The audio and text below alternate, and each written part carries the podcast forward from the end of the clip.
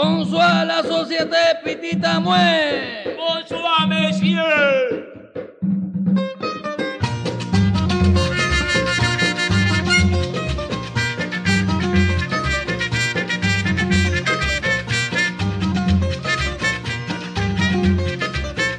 Oui, monsieur, Madame Gros-Douban, Douban, Douban.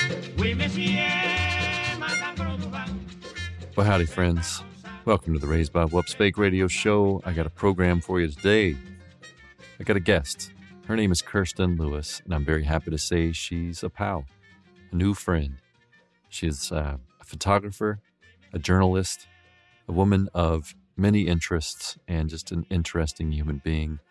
I was very fortunate to meet with in person in our van, which I love doing that.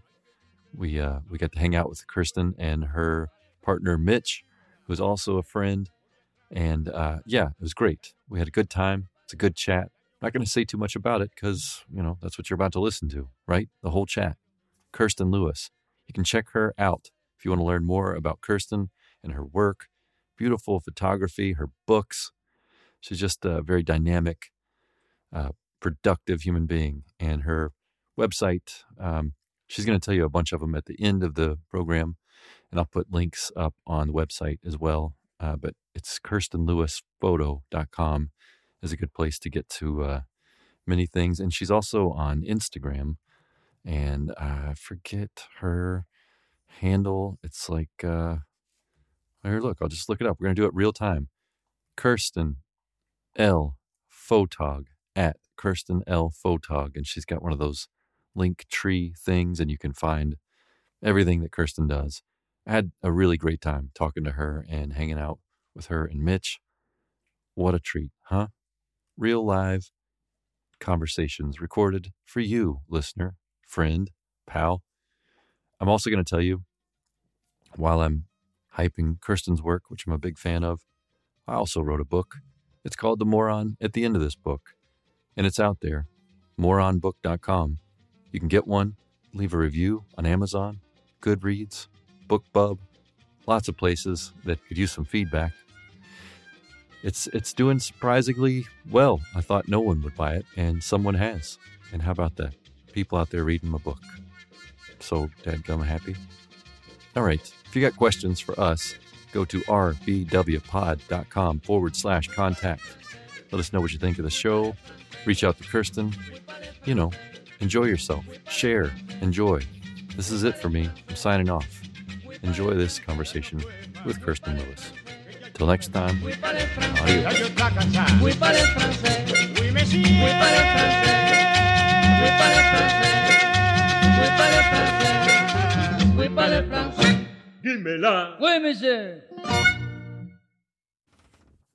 Time to get weird.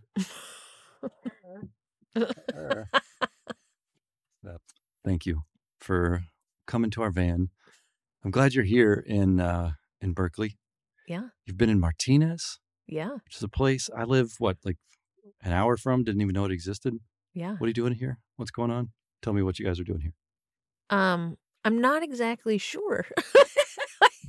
uh, my partner is here um, at a arborist event for the weekend, learning how to be a better tree climber, but not for going up in trees and like trimming them. Or I, I feel like Yeah. I'm speaking very ignorantly about that, L- but. learning learning how to climb for fun, not Yeah. for but professionally for fun. Yeah, because he owns a recreational tree climbing company. What, so What's it called? What's the name? Tree Climbing Colorado. Tree climb. Very. I can't. Even, I'm a little ashamed. I forgot the name of that Yeah. it's very, it's like forgetting the name. What's in uh, gin and tonic? Uh, what's what's it called again? Oh yeah, fucking gin and tonic. I was going to say, I think it's just Exactly. a gin and tonic. exactly. Tree climbing Colorado. The Yeah. goddamn ingredients are in the name. Yeah, it's true. Yeah. So you're out here. You're not learning about trees. No. You've but you've been out here hanging out, doing some work, yes. and your work is And my work, well, I'm not actually doing that work while I'm here. I'm doing Oh. all the back end work, which is very Right. boring, but I am a professional photographer. yes. You're a very specific type of. I feel like I'm asking you this in like a like we're in a second grade class and I'm trying to get you to give me the right answer. What the fuck am I doing? You know, actually, to be honest, I'm being weird about answering it Okay. because, uh, or I, when people ask me what I do, I get this all the time. I travel a lot, and you know, whether I'm in an Uber or sitting in um, on a plane, uh, people just want to talk to me, and I always get the question, "What do you do?" And all I say is I'm a photographer in the beginning because I don't just photograph one thing. Right. Um, I could say I'm a visual storyteller because I'm getting into audio component and narration and all that, but and journalism. and journalism, journalism, yes. Well, it started as a um, as an editorial photographer for a magazine, Right. and I worked for them contract for about eight years. Uh, but yeah, it, it's all my work is rooted in storytelling. But Yeah. I, I'll shoot births. Yes. I was on a bar and bat mitzvah kick for like three years because of other work, and Mhm. Then they just kept hiring me for the events. I did weddings for like ten years, and that was really awful. Um, not awful, but it, not for me in the end. like that makes it sound terrible for all my poor Yeah, your clients. clients. I love all my clients. Of I just didn't love the work in the end. Sure, sure. Um, It's because we're in a vehicle that's that you're like standoffish about telling me what you're doing. uh, but now, like the majority of my income has been, uh, I travel around the world and I'm hired privately by families to photograph their life, usually spending between 24 and 72 hours with them. Yeah. It's and what's it called? What don't you have like a cool name for what you do? I thought you Okay, so ready? It's Yes. a little bit like the tree climbing Colorado documentary family photography. it's exactly like the tree climbing Colorado documentary family photographer. All right, so the the reason I, we're sitting together, uh, your partner's brother is my pal. Yeah. Uh, Brett Magdovitz. We've got. Mitch Magdovitz in the car, along with my my wife Tiffany Couch and our dog. We're all hanging out in the streets of Berkeley. He's got shit to say. Evidently, he's growling at passersby. We're, we've just had a great meal, and I've been wanting to talk to you since Brett told me what you did for a Mm. living. He was like, "Oh yeah, this is Kirsten. She's got a really cool thing going on. She does a type of photography that she kind of created in a sense that you are like an embedded journalist who's Mhm. not in a war zone specifically, but in the war zone that is the human existence in a home with families and children and shit going on like that. The irony is, uh, when I first started shooting, I was living in Richmond, Virginia. So I would say this would have been 2004. I crossed paths with someone who offered me a war photography job, but I had to leave like within a week. Um, I forget which conflict it was.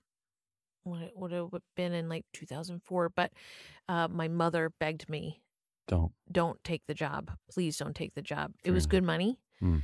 Um, it gave me the opportunity to like, I don't know. There's this.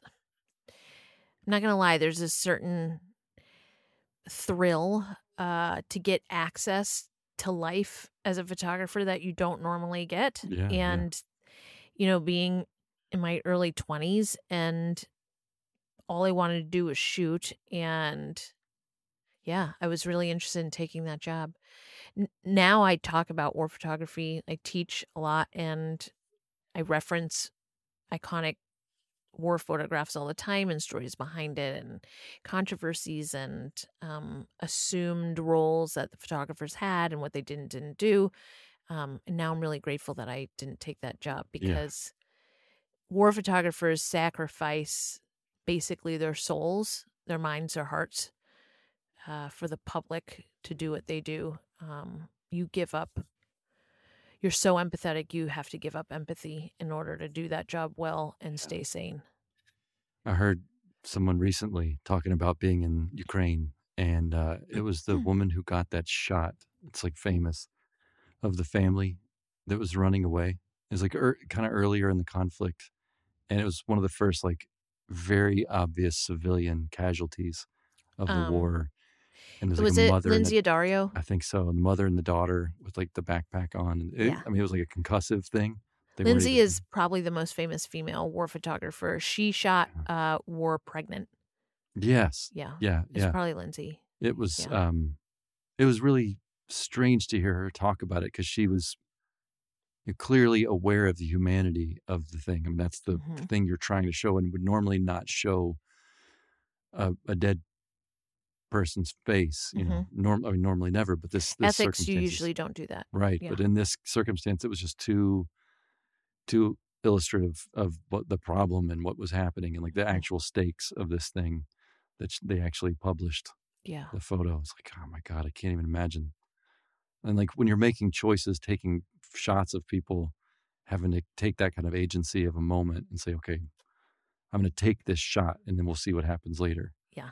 I mean, if you're so, I want to get to stuff like this, but. I kind of want to lay out a little bit more exactly what you're doing because it's not just that you're embedding with any old family, which I'm, I don't know that there is any old family, but a lot of times it's pretty special circumstances that would prompt someone to hire a photographer to come live with them for a while.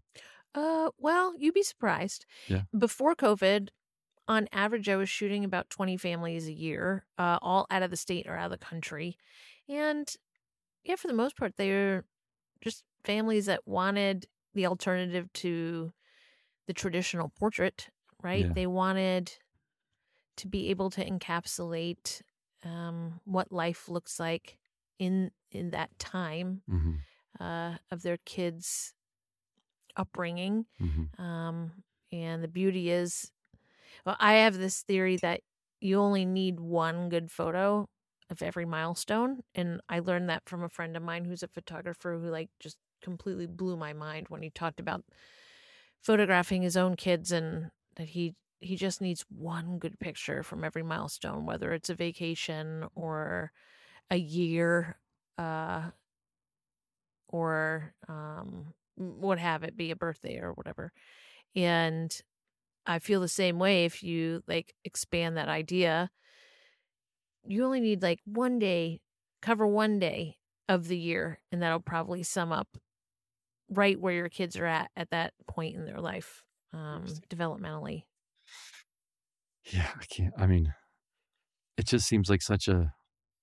I'm sort of an insular guy, you know. I mean, I know that sounds not real because you're sitting in what used to be my living room, and we're like, you know, next to where I wash my face, you know. Uh, but that having someone live in your home to capture you and to take photos of you and to like get a sense what your kids were like when they were nine hmm or whatever you know like that's such a strange thing to me to to envision wanting to do but in the way having seen some of your work you showed me a book that Mhm. you're you're working on it'll be coming out soon and it was such an engaging thing for someone with no children Oh yeah.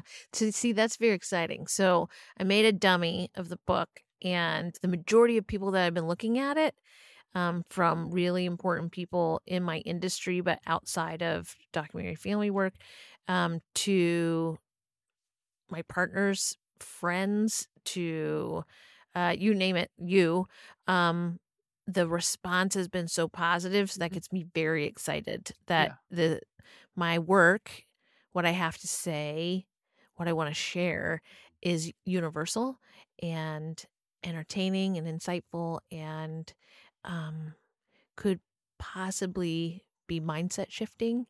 Um, this is all part of like my goal for the book. Yeah. Um, so that's exciting. Yeah, you don't have kids. Yeah. You looked at it from the beginning to the end, Mhm. like with interest and um, investment Yeah. in it.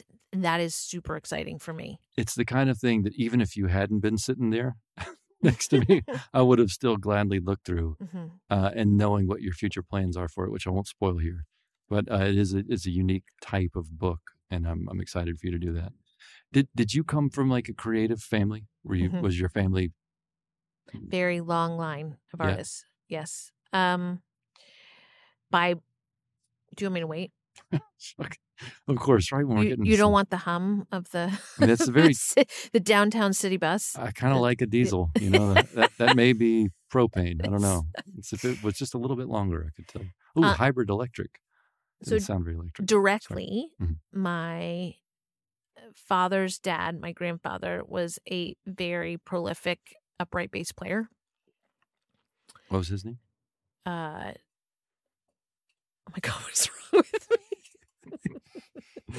Old Invisible Jones. Jack Lewis. Jack Lewis. Jack Lewis, and uh, from Ohio, and Mhm. he played for a living. That's what he did. Nice. Um, yeah, So from Jack Lewis. from Jack Lewis to Boy, the ingredients are in the name. you know, Isn't I want to I want to circle back for a second. Why I was like, oh my god, I just forgot his name for a minute. I didn't have a lot of relationship with my dad's family, and I've got some trauma around learning about my father's family and Mhm. wanting to disassociate from even I can't even believe I come from some of that genealogy. So that's kind of why I was like, mm. Sure. Oh, I get Uh, um, my father is uh, was kind of doesn't do it anymore, but um, an actor and uh, been a musician uh, since he was very young, following in his father's footsteps, but plays the guitar and the bass guitar. But he was in his first band with Joe Walsh Oh, from the wow. Eagles Yeah, yeah. called the Measles. The measles. No Eh, shit. Yeah, and Wow. they were um quite popular and toured and um yeah, they were on the festival circuit and it was then uh Joe joined the James Gang and then the Eagles. Uh so it was the band before the James Gang. Wow. Um but I grew up going to see my dad on stage very young, very very very young. Uh, my mother is she's a photographer, but also a really beautiful painter, and she does beadwork and a um. I- There was really nothing in art she can't do, That's cool. uh, honestly. But in terms of photography, especially growing up, she excelled. Any art show she entered, she would win best in show. Really? Boston, New York, Connecticut, Rhode Island, any anytime Wow. she entered. Um, and my pops, my stepdad, who basically raised me a- alongside my father, um, he also a photographer, and he's really the one who taught me photography really young. Like I, I can remember being. We always had a dark room in my house, and so I remember being. I don't know, as young as five or six, learning to use the dark room, and that was a very special time for me every time I got to be in the dark room. I never really did it with my mother, only my pops.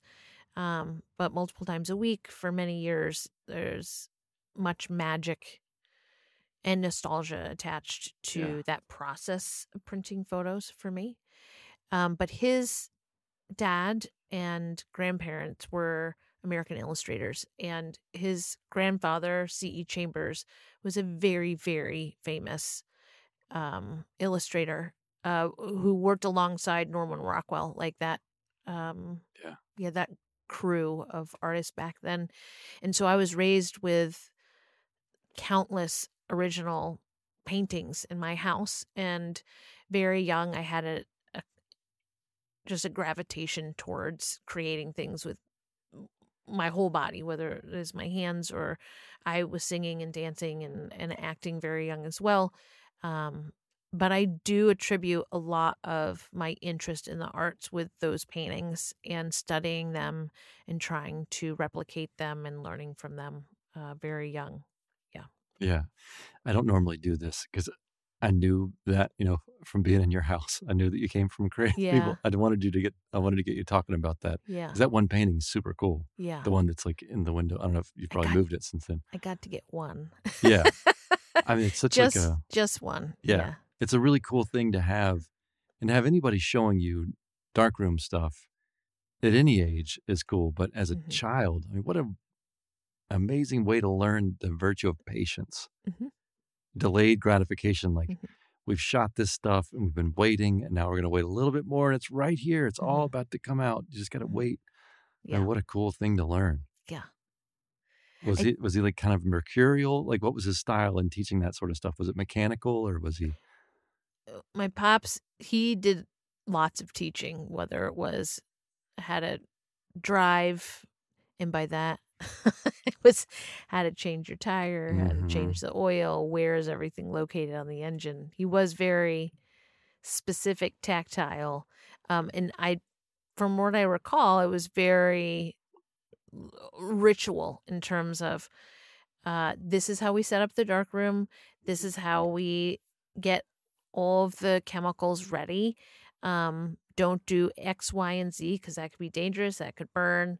Uh, this could ruin the paper. Uh, he was meticulous about you do not open the door if the outside light is on because they would turn a light on and off to let you know if it was safe to come into the room. Um, but then once those mechanical aspects of the printing were out of the way, he he did make it magical as well. But he also explained why he was doing what he was doing or why we're burning or dodging this part of the picture. And the best part is like when you put the paper in the developer and there's nothing and then there's everything Yeah. Yeah. To watch it appear. I, there's very few things I think are more magical, especially as a kid, than that Yeah. because it doesn't make any sense.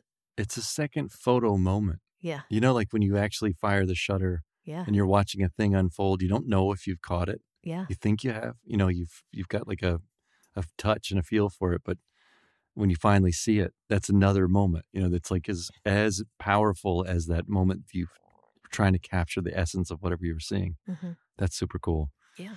Do you? I mean, you're you're a teacher now, hmm and that's a big part of what you're doing.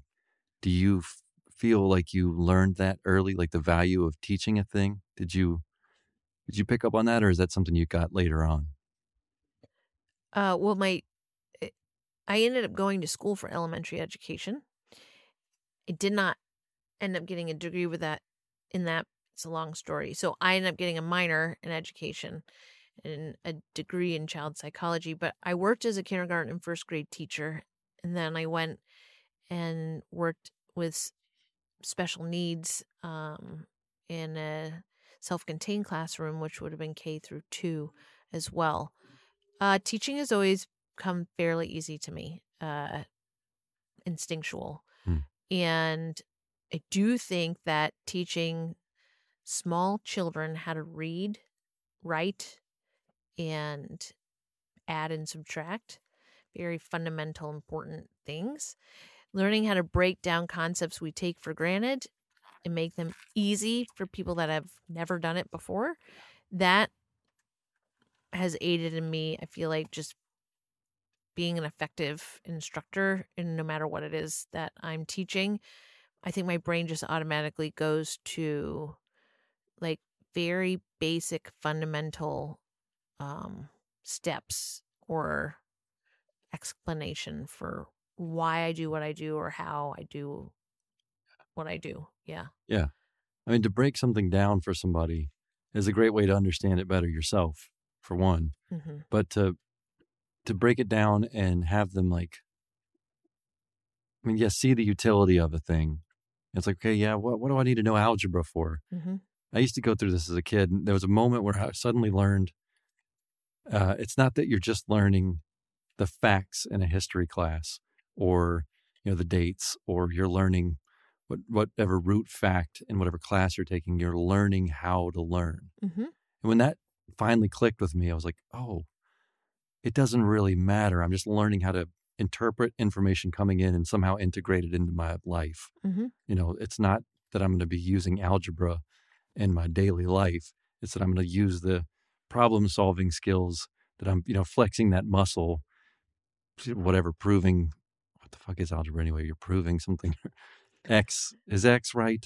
Or is it Y? I don't know. Doesn't Al- matter. Algebra makes way more algebra makes way more sense to me than calculus. Calculus is not really math. Like, It's like some, some sort of it's imaginary numbers and theory. Mm. I don't. I I'm, I'm never very triggered by a conversation about. We, we can stop right Yeah. now. We can stop right here, right now. No more talk about math. Was the first time ever in my entire academic career that I just straight up failed a class Just I, yeah, Stumped. Yeah. What? That's a kind of a cool feeling, though. No, what? does it really no. fuck with you? it's You just can't deal? shame. It's just shame that like washes all over Shame. you. Oh man, So now I just have anger that's replaced the shame towards an entire concept Of of, mathematical just- equations. in lieu of of these, I have anger. yes, I just all my anger gets directed Yeah. right towards calculus. Calculus plus me equals Yeah. anger. F- Yeah. Fair enough. Okay, well, let's change the subject immediately. but you're you've you've learned how to learn, and you've learned how to teach others how to learn. Mhm. And uh, like you were just, I mean, a few days before you came out here, you had a whole bunch of adults from all over the country, all over the world. I mean, where where do these people come from? I did have one person from Canada. Mm. Oh, and another person from Hong Kong. So yes, around the world. Yeah, I mean, Canada's a whole other universe. Say that with it's Canadian. where all the podcast. nice people live. Is It. Canada. That's what makes it such a weird universe. Like, what the fuck? It's like a magical. It's Yeah. not even real. Place. somehow calculus put I- all the politeness I know. in the Canadians, and I the rest know. of us got just loathing. I know. But so so you had this this this multinational, multi universal group in your home, and you're teaching them about the documentary family photography. But not really. Okay, We we we touched on that. okay, But like with my teaching, yes, I especially in the beginning, I taught documentary family photography. That's what everyone wanted to learn. Mhm. But in the end, that's not really what I want to teach. The thing is, like, I don't want to teach people how to shoot like me. I don't want to teach people how to use their camera. That's not where my best gifts are in terms of photography or teaching. Um, really, I teach about storytelling and I teach about I teach others how to use a camera as a means of communicating as a tool to Yes. communicate what they think about the world um there's lots of different teachers out there that can teach you what to think. Um i i strive to teach people um to figure out why they think the way they do and how to visually articulate that to the world. Yeah, how to learn. I mean, that's because you are constantly in a creative environment, whether you're taking pictures of it, whether you're recording it, whether Mhm. you're making music music in it, Mhm. you're interpreting data, Mhm. whatever it is, Mhm. sadness, the angst of being uh, incapable of calculus, whatever it is, you're interpreting that data and making it accessible to people who are not here. yes They're not there in front of you, you know. And I, I, when you and I first met, I was in Colorado. I'd been recording my uncle, yes who was in his 80s and is um, he's going through some serious shit. yes And uh, I, I wanted to record his life story. He invited me out to tell his life story, but I don't. He didn't know I was going to record it, and was weirded out by the fact that I was setting up all this stuff. I was like, "Oh, I didn't, I didn't tell you this is this is for posterity." He's like, "Really?" yeah I was like, "Man, this is the ear." As I put the microphone up, I was like, "This is the ear of unborn people. This is the future." Like we haven't is talked about this but this is interesting that you're you're saying this Yeah, because that as as a journalist, as any kind of documentarian, you are representing the consciousness of beings who don't exist, that's right and that's such a weird thing, you know, to to be the custodian of that, or not even the custodian. You're just like this weird conduit between now and this non-existent thing that hopefully is coming. I'd like to think of you as a bridge right between the past and the future Mhm.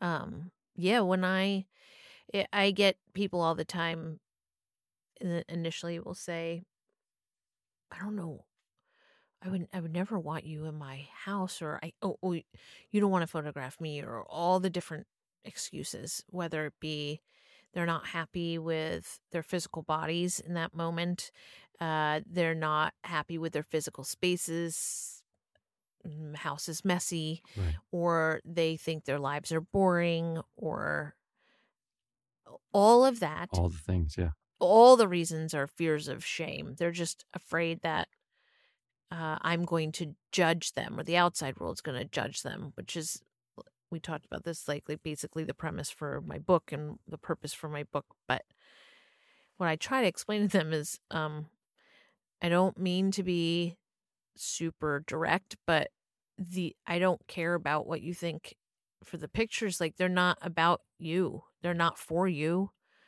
Um i Yeah. mean initially i guess you can look at them as you get older you can look back and remember your kids at a certain age but um the the photos are for the kids. Like there's like this this very interesting phenomenon that we've all all of us sitting in here except maybe your dog but maybe two um that we all experience called uh pediatric uh amnesia. And it is uh this this phenomenon where our brains do not retain memory up until a certain age. Really it's around age 7 or 8 that we start retaining concrete memory. Uh in we all can have like fleeting moments that are in our brains in terms of like maybe what it looked like out your grandmother's window when you were three or traumatic events um sometimes children will remember uh loud noises or excitement that can that can embed memory that lasts but for the most part our memory does not start to stick until around 7 or 8 interestingly enough and i don't know if this has been studied that is also when personality starts to like start to build a foundation is around 7 um so for me personally my daughter is just 7 now and that means she's just starting to start to like formulate memory of relationships specifically so if I die tomorrow, even though I have this amazing relationship with my daughter, it's very close. She's super attached to me. We laugh, we have inside jokes.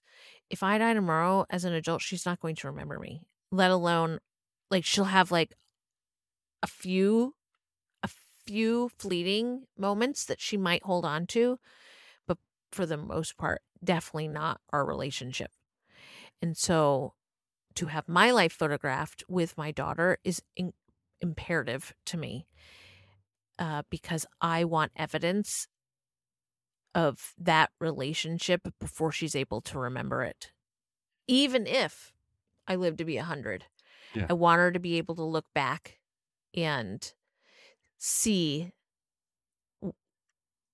w- what we what we Yeah. had, what we shared. Yeah. Um, for a multitude of reasons. Yeah, I mean, just I know. I mean, my my wife and I have been together for about twenty years. Mm-hmm. We met on my twenty first birthday, Hmm. and uh, we had some breaks, but we've known each other and been intimate for like twenty four years, twenty years, long ass time.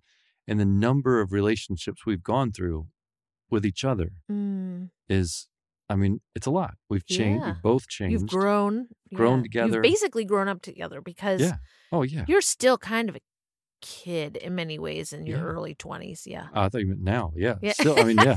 you're still kind of a still kid. kind of good. You could have just stopped Andrew. there. You Like, finished the sentence, and no, but I mean, the the number of ways that the two of us change together Mm, is not insubstantial. It's a lot, and Mhm. you know, thinking about the relationship between a mother and a daughter, what it's like as a child in that those teenage years, Mhm. you know, the college, all those different changes to be able to have a snapshot and any kind of memory of, God, that's when we used to do this and we did those Mm. things together. Oh my God, can you remember? You know, that is a beautiful thing to have those touch points. yeah, But, but I, I like you, what you were saying about the photos are not necessarily for you.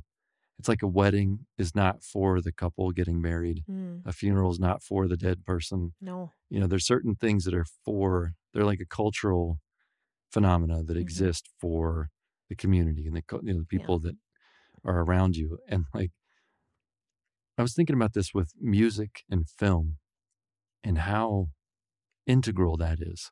Like, have you ever, have you ever seen like a film that you know well and someone puts different music behind it? whoa, no, but that would freak me out. fucks with your brain in an amazing way. Like if you put upbeat music on a dark film or Yeah. vice versa, it changes everything. Everything you thought you could possibly be witnessing in something that is now familiar to you because that Mhm. story and like culturally in the in the culture our brain uh the society having music tethered to story is inseparable. Mm. I mean, especially like you know, social media. It's con- it's Mhm. everywhere you look. Music and story are the same thing, and uh, and the way you integrate yourself into people's lives and capture these moments and these like, I don't know what you'd call. I mean, just the like specifically looking at your book, right? Mhm. Some of the stuff that you captured in there was um they were precious just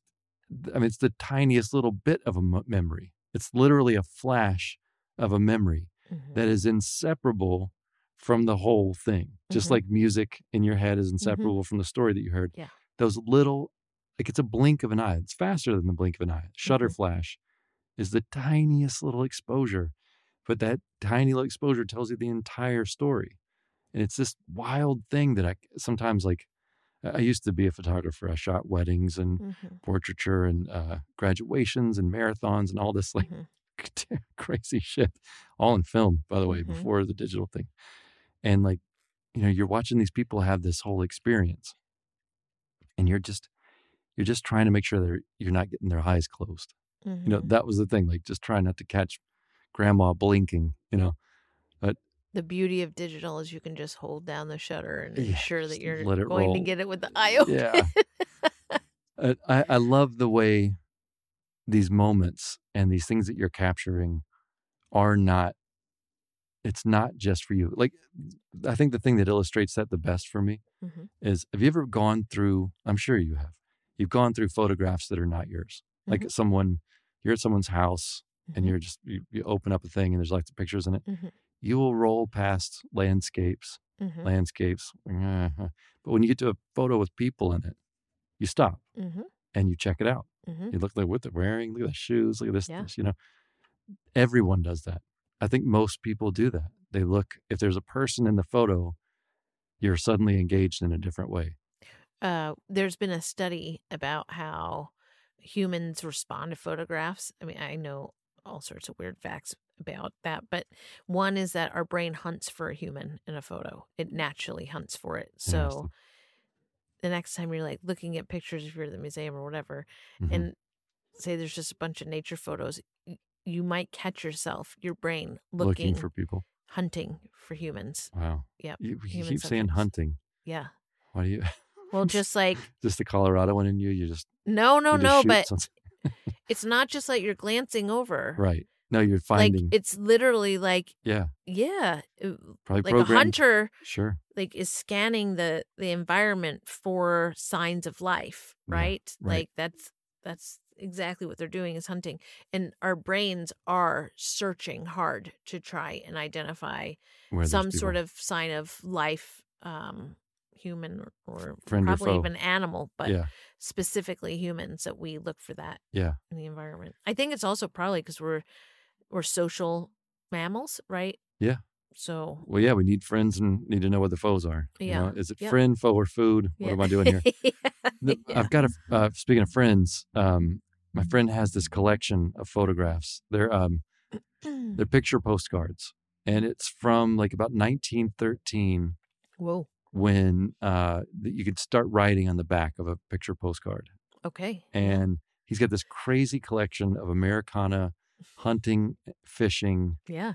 and uh, it's like insane to see the wildlife that used to exist in Oh, this yeah. country. Yeah. I mean, just rabbits.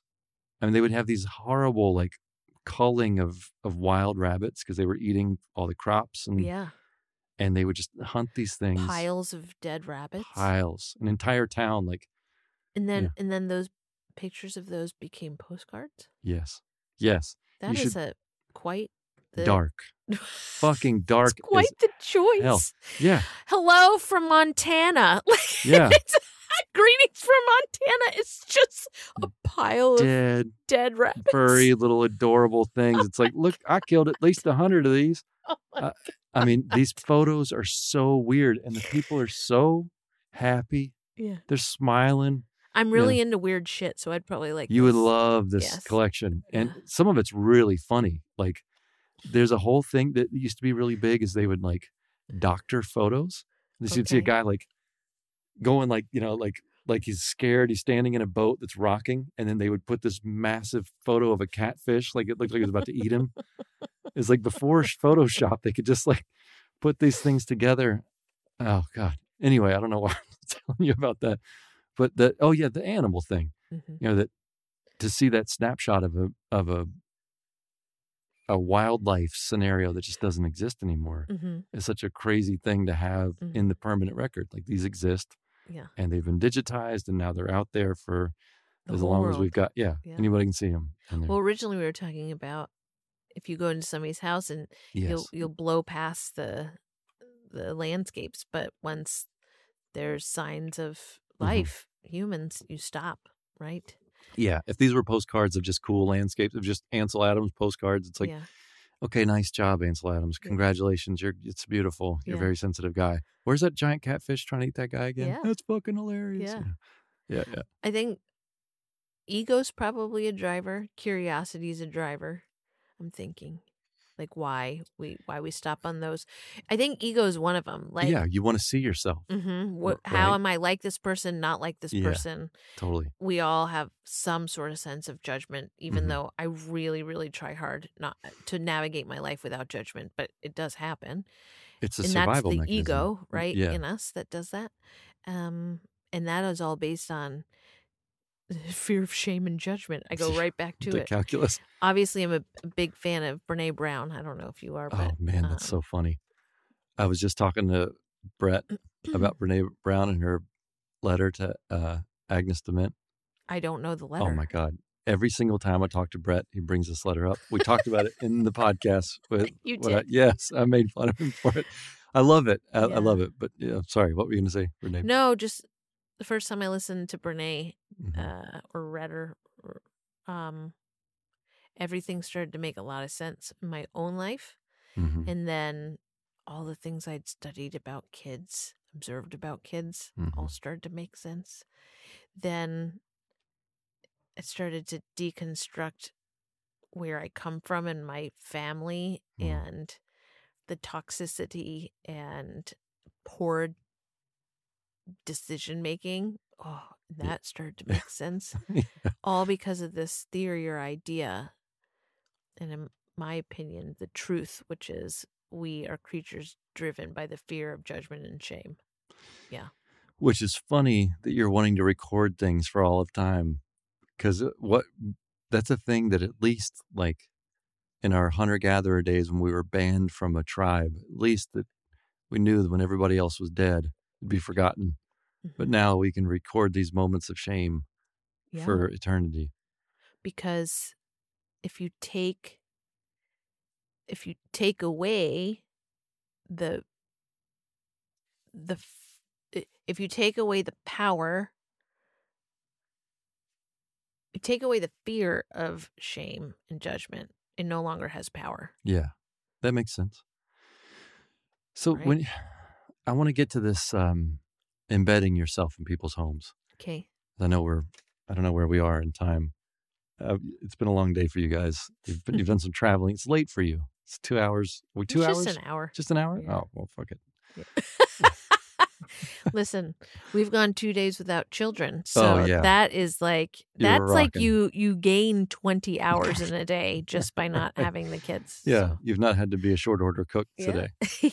So, um, well, when you're when you're embedding yourself in these people's homes, and you know you you have done, like, I guess you have done some just families who just want to document what it was like to be in that house that year. Mostly, yeah. But you've also had some fairly sensitive, not maybe not sensitive, No, but no, very I've shot some pretty sensitive, Yeah, um, like- content. Um, end of life things. Yes. People with with children who are not expected to live long, like yes, Yep. children with disabilities, a lot of things that are like pull at the heartstrings type of thing. But what I noticed, and you can obviously correct me here, but what I noticed in the book, anyhow, is when you're shooting those things, you're not highlighting the sadness or the disability or the, it's not like fetishizing the, the trauma or the sadness. It's just like, and here's Jenna, Mhm. you know? I'm very conscientious of not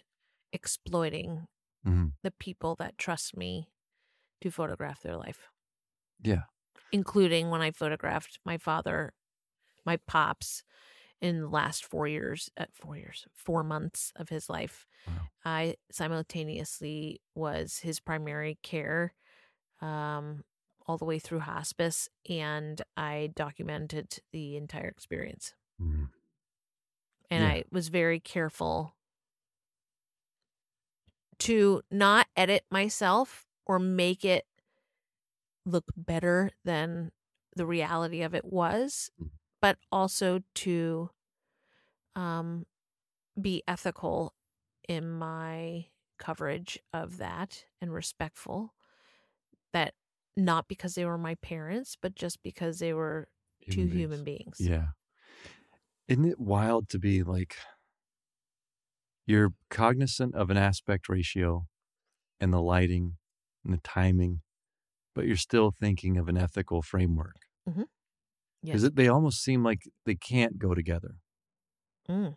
Do you know what I mean? Like to if you're gonna like line something up just right to capture this moment, but is it the right moment? You know, or is it this? You know, do you know what I'm saying? Like how to keep the ethics of it while still being professionally adept Mhm. and making it interesting in a visual sense. I think that it's a two part thing. Um, the first part is in how you communicate, interact with, engage with, connect with those that you're photographing in the moment. Mhm. I spend all day, the entire amount of time I'm with people, being present.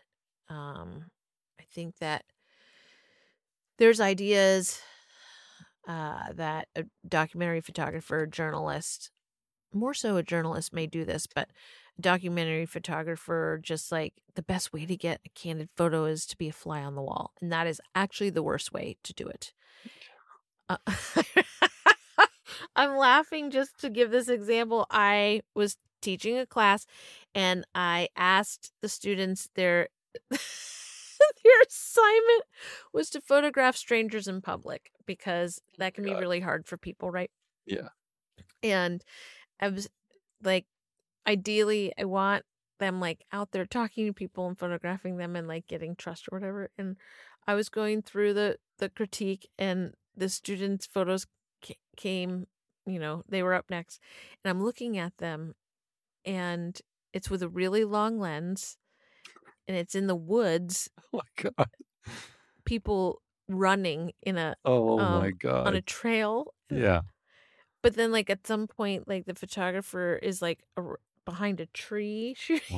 Oh my god. It's like Talk about hunting. let's just call her Jen, right? Like yeah. I don't even remember which student it was. I'm like, Jen, don't ever, ever do this again. And she was like, What? Like, I, I was like, You're more likely to have the cops called on you for hiding behind a tree a hundred feet away with a long lens photographing strangers than Yeah. you are to just use your 35 and run, run alongside them and photograph Yeah. them. yeah. I was Oh my god. di- I was dying laughing and then horrified at the same Yeah. time, right? Yeah. My my saying is the more present I am, the more invisible my camera becomes. So Mm. going back to your original question, like throughout the day, I am super present. I am asking a lot of questions out of curiosity and genuine interest in getting to know these people. Um Yeah. I'm I'm wanting to connect on a very human, genuine level. Uh, I'm asking the kids a lot of questions. We're having a lot of conversations Yeah. about what they think about their life, their family members, their school, Yeah. themselves, um, their pets. Uh, I'm laughing with them. I'm joking with them. I'm commenting on their their favorite things, their least favorite things. Um, I'm just a friend hanging out with them for the day. I happen to have my camera with me, Right. and that is how I get access to everything, but especially with sensitive topics, uh, sensitive scenarios. um, I don't shy away from myself feeling uncomfortable. Yeah. You feeling uncomfortable can, or the fear of feeling uncomfortable can really be the biggest barrier between you and good pictures, you and, and life experience, you and showing up the way that you want to show up. Sure. um and and i don't shy away from that. I'm i just plow right through it. Uh i i, I just told this story uh i photographed a family i really connected i connected with all of them but i really connected with dad that day he was so awesome like we i don't know where we were but there was a, big koi fish pond outside and i have a photo of him with his youngest crouched down. The fish had sw- swam up to them, and I have a photo of him petting the fish. Like he was the sweetest, kindest man, and I just I thought he was the best dad. And I got an email two weeks uh, after the shoot from the wife's good friend saying, "I hate to like send this message, but something has happened to dad." they're getting ready for a funeral. I know you probably haven't looked through the photos yet. Is there any way you can get a couple? It's the last photos they have of him. Wow. I just picked up the phone and called mom immediately. There was no hesitation. I, most people will not do that. Like, it, it's a very uncomfortable moment. A lot of people don't even know how to handle when somebody has lost Sure. someone. But I just called right away and she answered and we talked. And uh, he took his own life. Um, and she said to me, I knew our budget really did not allow me to afford to hire you, but I had a feeling this was the last summer my kids were going to have with their dad. Whoa. Wow. And I'm so glad that I not only went and shot, but that I picked up the phone and called her because then we started connecting and she told me it, she had shared some details and I I told her this is the exact same way that my grandmother's second husband passed and um there's things that happen when your partner uh dies by a gun specifically um and the partner will be investigated in the beginning it's just like protocol Yeah. but it can be very traumatic right for the, that partner and i was able to provide her with um support that i never thought i could but i know the whole story about what happened with my grandmother and so i was able to say hey this is this is Wow. actually normal this is what happens Right. um they don't i'm sure they don't think that you've done anything um but i'm here to like support you in any way that i can but th- this is the exact same thing that happened to my grandmother Wow. um yeah so don't shy away from uncomfortable Yeah. ever and again i think this is why um people trust me like and i get access not because i'm anything special but but i'm not afraid to like um avoid anything that might make me feel uncomfortable Yeah. Yeah. Yeah. It's funny. That's that's a good trait in a lot of professions is to approach it. I mean, you approach it. You are an invited guest in their home, yeah and you know the fly in the wall is not an invited guest. no It's a sneaky little fucker that you wish could figure out how to fly out of the open half Yeah. of the half open window. Yeah. But you know, the invited guest is a different thing. And if the invited guest isn't engaging, you're like, well, I'm not inviting them they're over weird again. right Yeah. there i can't tell you how many times uh the first time i've met dad Is just weird about it and doesn't want to. Oh no, it's at like 7 a.m. in the morning and I'm in the bed with them Oh my god. because I- I've arrived to shoot and I haven't met dad yet. I might have met mom before. Yeah. Um, and they're all snuggling in bed with the kids and okay, that's where they are. So I'm going to I'm get in there, take Yeah. my shoes off, get in. I, it has happened multiple times where I'm leaning over shooting and dad's giving me that. I'm like, I know this is a very weird, strange, awkward way for us to meet for the first time, but you'll get over it and we're going to be friends. Like, and I just, again, address what's weird and Yeah. awkward. Yeah. And then it's gone. It doesn't have the power anymore because Mhm. it's, it's been confronted and addressed.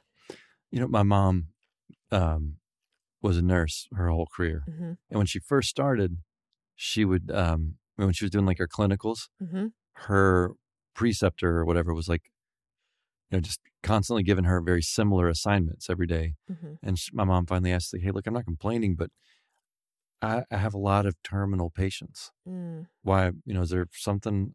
She's like, "You're just not afraid." Mhm. You're not afraid. You don't talk to them like there's Mhm. something different. You don't treat them differently. You Yeah. treat those dying people the same way you treat everybody else.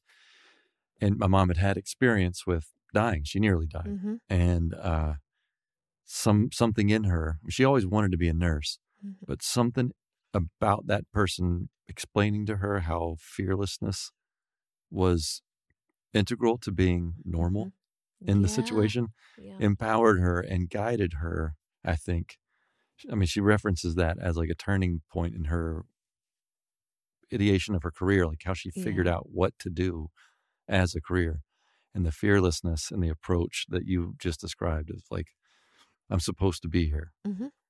This Yeah. is yeah i'm i'm here we're doing this Yeah. get used to me dad Yeah. go brush your teeth and take pictures of your kids There was um another scenario. Uh, I mean, I, I have countless stories uh, about experiences in the field. I arrived to the family's house the night before, woke up first thing in the morning. Mom pulled me aside and said, I'm starting to freak out, Kirsten. I hired someone last year and my husband got spooked and he left for the day. And I have photos of me and my kids, but he's not in any of them. And now he's talking about leaving again. He just doesn't feel comfortable. And I was like, well, I'm not letting this happen again to you.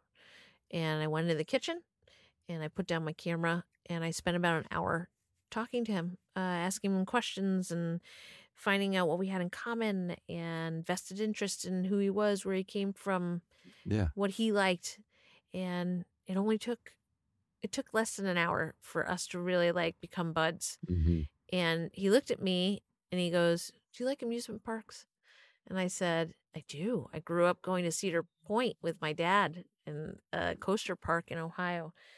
And my dad's the one who like taught me about the love of of a good coaster. And he's like, yeah okay, because it's my favorite place to go with my girls.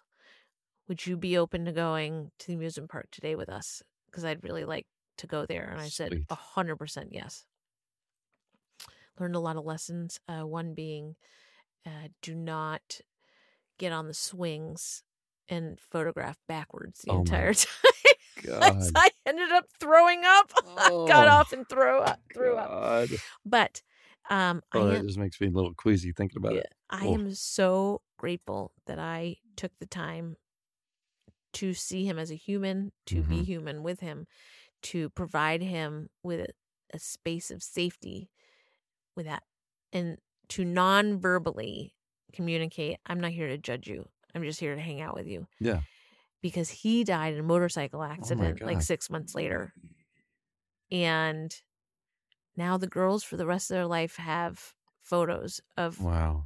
them spending the day with their dad doing his favorite thing to do with them. Wow.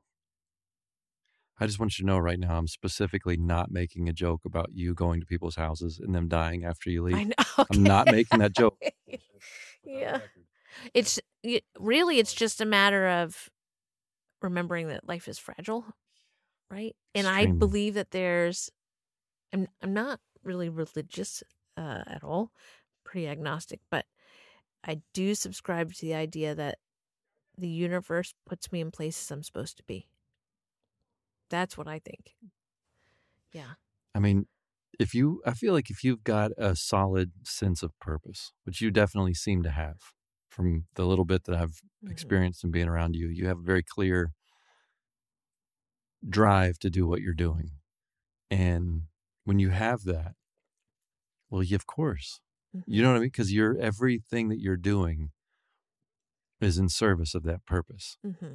And so, yeah, of course, Mm-hmm. wherever you go, that's where you're supposed to be. Mm-hmm. And that's a very, I don't know what that feels like, but I love it. When I hear people Mm. describe it, all the like well people, people that are like content and satisfied and, and have like a, a joyous experience. Not that they're just like, you know, tits over heels happy Mhm. all the time, but they're just, they're well. Mm-hmm. They all have that same thing like that Mhm. sense of this is what I'm supposed to do with my time. This is what I these are my talents. This is what I can do well. Here's what I'm going to do. Mhm. So that's a gift, man. That's a really cool thing. And I would I I mean, if I hired a plumber to come over that had that same, you know, like, hey, this is what I do. I know how to fix stuff. and this is what I'm here. I, I would feel comfortable to let them, you know, Yes. and that's what you want. You want whoever you invite into your home, you want them to experience whatever degree of welcome that Yeah. you can give them, right? And it sounds like you that's the thing that separates you from maybe someone else is that you show up and you're like, okay, I'm welcome. Great. Mhm. I feel welcome. Yeah. I'm going to, you know, experience that with you. Yeah, I don't want to. I, d- I don't want to miss any opportunity I have when I'm in their home, Yeah. right? I Yeah. yeah. That's I so mean, I've gone to the hospital with families, like Wow. accidents have happened, and just talked about this in the workshop. They're like, "So, did you have a conversation beforehand or during it? Do you want me to keep shooting?" And I said, "No, I had already spent twelve hours with them. Yeah. Uh, I don't think we need to talk about if I should be photographing the kid who might have just broken his arm. No, I'm just going to keep shooting, We're Yeah. going. We're Yeah. in. and uh, we're going. We're all going to the hospital together. like, That's amazing. So, um, where can people find your work? What's the best place to to check out what you're doing? so probably Instagram is the easiest to get links to see everything else. Yeah. Um, uh, Kirsten L Photog is my handle. Hmm K I R S T E N L and then Photog P H O T O G, and then there's like a link tree or whatever. And, Right. And But don't you do you have KirstenLewis.com? yeah, so I have KirstenLewisPhoto.com Photo. Okay. and I have KirstenRebeccaBethman.com. Um, Kirsten Rebecca Bethman is my legal name Okay. now, and that's where all my editorial work is, Right. my nonprofit work, my personal project work, um, and strictly my family work is on the Kirsten Lewis photo. Okay. Yeah, Well, I'm uh, I'm a fan of what you're doing, and not just because you're in the family of people that I love and care about, but I just I, I genuinely like what you're doing. I have a soft spot for good photography and for Oh, storytelling, thanks. and I like any kind of storytelling. I mean, basically all kinds of storytelling, but any kind that's like derived from such simple, little, tiniest slivers. The droplet, you know, the the the literal shutter flash Mhm. is it's an alchemy to me. Mm, You know, to take. I mean, a frozen instant and to be able to get an entire story from that is so fucking cool. no, So yeah, I'm I, I I'm glad that you're doing it. I'm glad that you're teaching other people how to empower themselves to do it. And um, I don't know any way that can support that journey or turn people onto it. I'm 100% there. So when your book comes out, amazing. does it have a name? yeah. Uns- unsupervised. Yeah, Yeah. unsupervised. It's had the name for a very long time. I've been working on it for this is year 12. No shit. It's had its name for about 8 years. Yeah. It's a beautiful, beautiful thing, and I love the interactive component. Yeah. You can't. I won't. I mean, I don't just- mind talking about it, but yeah, the the It is. it cool. is inspired by my favorite book as a kid growing up that had so much impact on Yeah. me and the, the adventures of Griffin and Sabine. And so, yeah, there's I just, I just don't want. handwritten I don't want anybody to st- steal. I don't want anybody to Ah. steal it because it's not out yet. yeah, and I've not really seen. I mean, I've seen similar-ish things, but yeah. sorry, don't tell anybody yet. It's a surprise. it's well worth it when it comes out. It'll be worth every nickel. okay. Um, and yeah, thank you for doing this. Thanks for having me. You're crossing a river to put it between us, wide in the night, and everyone sees it, even my mother. She asks after you, and I'm your defender, my sword and my shield, laid at your feet.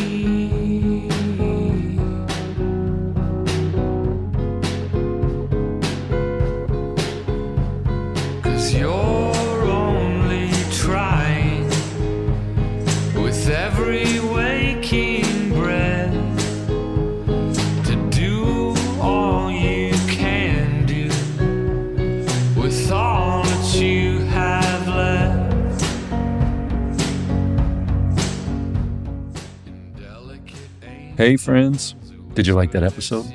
I sure did. If you're enjoying this program, you can support it by giving us a rating or review on Apple Podcasts, Spotify, or wherever you have the opportunity to do so. You can also send us a note at rbwpod.com forward slash contact. We'd love to hear from you with any questions, concerns, requests, story ideas, recipes, bogus fortunes, or apolitical rants. As always, if you got a story to share, we want to hear it. Wishing you and yours the very best of everything less than average amounts of bullshit. Until next time, loving you.